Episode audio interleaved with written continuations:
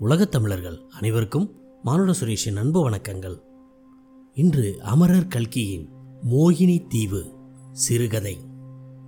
கல்கியின் நண்பர் கவிராயர் ஜப்பான் யுத்தத்தின் பொழுது பர்மாவிலிருந்து தாயகம் திரும்பும் வழியில் கப்பல் ஒரு மனித நடமாட்டம் இல்லாத தீவின் அருகில் கரை ஒதுக்கியது. தீவின் அழகில் மயங்கி அதை விட்டு மனமின்றி கவிராயர் அத்தீவை ரசித்துக் கொண்டிருக்கிறார். யாருமில்லாத அத்தீவில் ஒரு ஆணும் பெண்ணும் கவிராயர் கண்களுக்கு தென்படுகின்றனர். யார் அவர்கள்?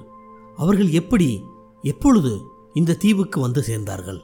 மோகினி தீவின் பின்னணி என்ன? இப்படியான கேள்விகளுக்கு பதிலே மோகினி தீவு. கல்கியின் விறுவிறுப்பான இந்த குறுநாவல் ஒரு சிறு விருந்து. அந்த இங்கிலீஷ் சினிமாவில் கூட கொஞ்சம் நல்லா இல்லை. ஏண்டாப்பா இங்கே வந்தோம். காசை கொடுத்து. தேளை கொட்டி கொண்ட கதையாக இருக்கிறதே என்ற எண்ணம் உண்டாயிற்று. அந்த படத்தில் குதிரைகள் குடல் தெறிக்க ஓடிக்கொண்டிருந்தன.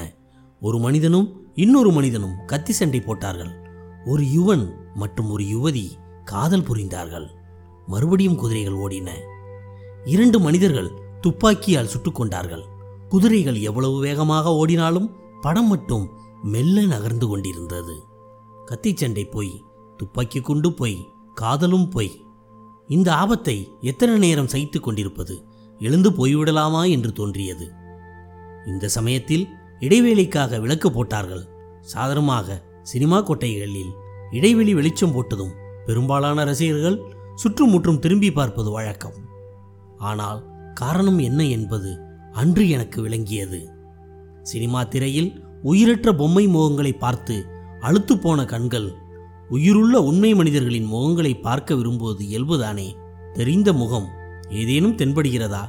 என்று நானும் அன்றைக்கு திரும்பி பார்த்தேன். இந்த உபயோகமற்ற சினிமாவை பார்க்க வந்த அசட்டுத்தனத்தை இன்னும் யாரேனும் ஒரு அறிமுக மனிதருடன் பகிர்ந்து கொள்வதில் சற்று நிம்மதி உண்டாகலாம் அல்லவா?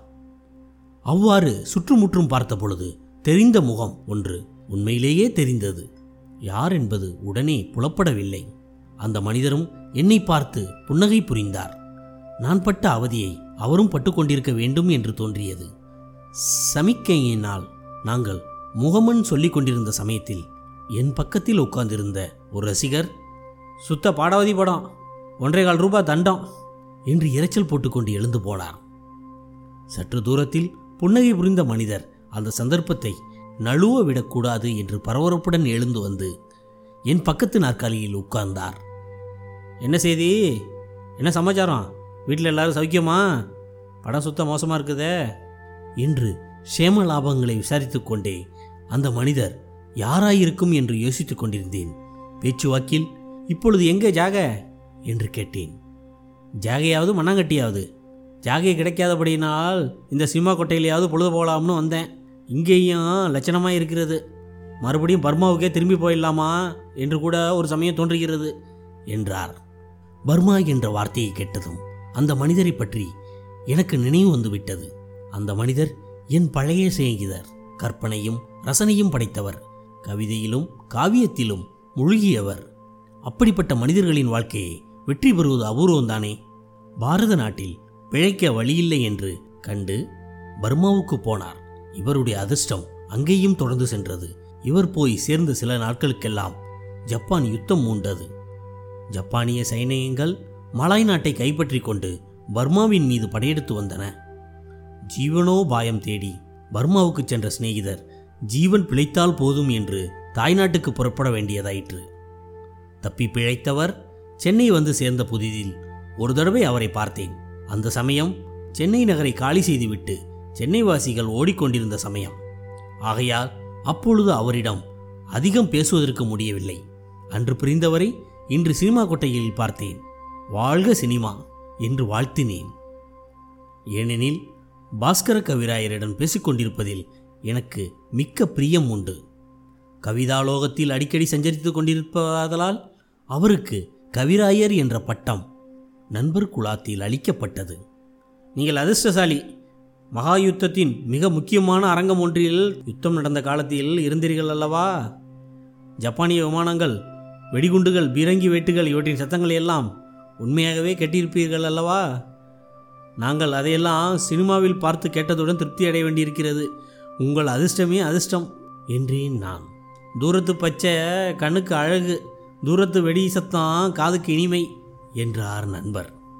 அதென்ன அப்படி சொல்கிறீங்க என்று கேட்டேன்.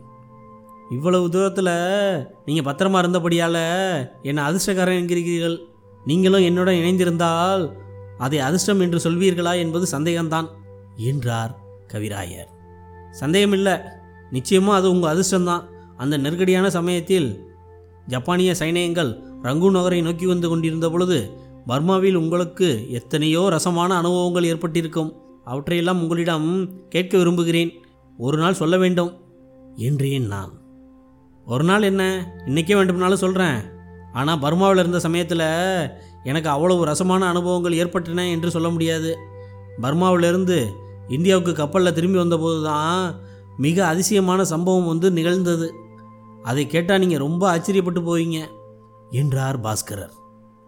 பழம் நழுவி பாலியில் விழுந்து போலாயிற்று. கட்டாயம் அந்த அனுபவத்தை சொல்ல வேண்டாம். அப்படியானால் நீங்கள் கப்பலிலோ திரும்பி வந்தீர்கள்? கப்பலில் உங்களுக்கு இடம் கிடைத்ததா? அதுவே ஒரு அதிர்ஷ்டம் தானே என்றேன் நான். இந்த சமயத்தில் சுத்த பாடாவதி படம் என்று சொல்லிவிட்டு போன மனிதர் திரும்ப வந்து கொண்டிருந்தார். அவருடைய இடத்தில் உட்கார்ந்திருந்த என் சிநேகிதரை குத்துச்சண்டைக்காரனை போல் உற்று பார்த்தார். நண்பரும் அஞ்சா நெஞ்சம் கொண்ட வீரனைப் போல அவரை திரும்ப உற்று பார்த்தார். நெருக்கடியை தீர்க்க எண்ணம் கொண்ட நான் இந்த பாடாவதி படத்தை பார்த்த வரையில் போதும் வாருங்க போகலாம் என்று சொல்லி நண்பரின் கையை பிடித்து அழைத்து கொண்டு போனேன். கடற்கரைக்கு போய் சேர்ந்தோம். பூரணச்சந்திரனின் பால் நிலவின் கடற்கரை வெண்மலல் பரப்பு வெள்ளிமுலாம் பூசி விளங்கியது. கடற்கரை சாலையில் வைரச்சுடர் விளக்குகள் வரிசையாக ஜொலித்தன. காசு செலவின்றி கடல் காற்று வாங்க வந்த பெரிய மனிதர்கள் மோட்டார் வண்டிகள் ஒவ்வொன்றாக புறப்பட்டு கொண்டிருந்தன. பௌர்ணமியானாலும் கடல் அலைகள் அன்றைக்கு அடங்கி ஒழித்து தம்புராவின் சுருதியைப் போல இனிய நாதத்தை எழுப்பிக் கொண்டிருந்தன. பர்மாவிலேருந்து வர்றதுக்கு தங்களுக்கு கப்பலில் இடம் கிடைத்ததாக்கும். அது ஒரு அதிர்ஷ்டம் தானே? தரைமார்க்கமாக வந்தவர்கள் பட்ட கஷ்டங்களை கேட்டா அப்பாப்பா பயங்கரம். என்றேன் ஆ தரைமார்க்கமாக கிளம்பி வந்தவர்கள் எத்தனையோ கஷ்டப்பட்டார்கள். பலர் வந்து சேராமல் வழியிலே மாண்டு போனார்கள். தரைமார்க்கம் கஷ்டமாக தான் இருக்கும் என்று தெரிந்துதான் நான். கால்நடை பிராணிகளுடன் கிளம்பவில்லை. கப்பலில் இடம்பெறுவதற்கு பெரும் பெரும் பிரயத்தனம் செய்தேன். கடைசியில் தூரத்தில் ஜப்பானிய பீரங்கி குண்டுகள் சத்தம் கேட்க தொடங்கியது நேரத்தில் ரங்கூன் துறைமுகத்தில் இருந்து கிளம்பிய கப்பல் ஒன்றில் எனக்கு இடம் கிடைத்தது. அந்த வரைக்கும் நான் அதிர்ஷ்டசாலிதான் என்றார் என் நண்பர். மேலும் நான் தூண்டி கேட்டதின் பேரில் பாஸ்கர கவிராயர் அந்த கப்பல் பிரயாண கதையை விவரமாக கூறத் தொடங்கினார். இதுவரை இந்த தகவல் ஒளி நாடாவை கேட்டுக்கொண்டிருந்த உலகத் தமிழர்கள் அனைவருக்கும் மானுட சுரேஷின் அன்பு வணக்கங்கள்.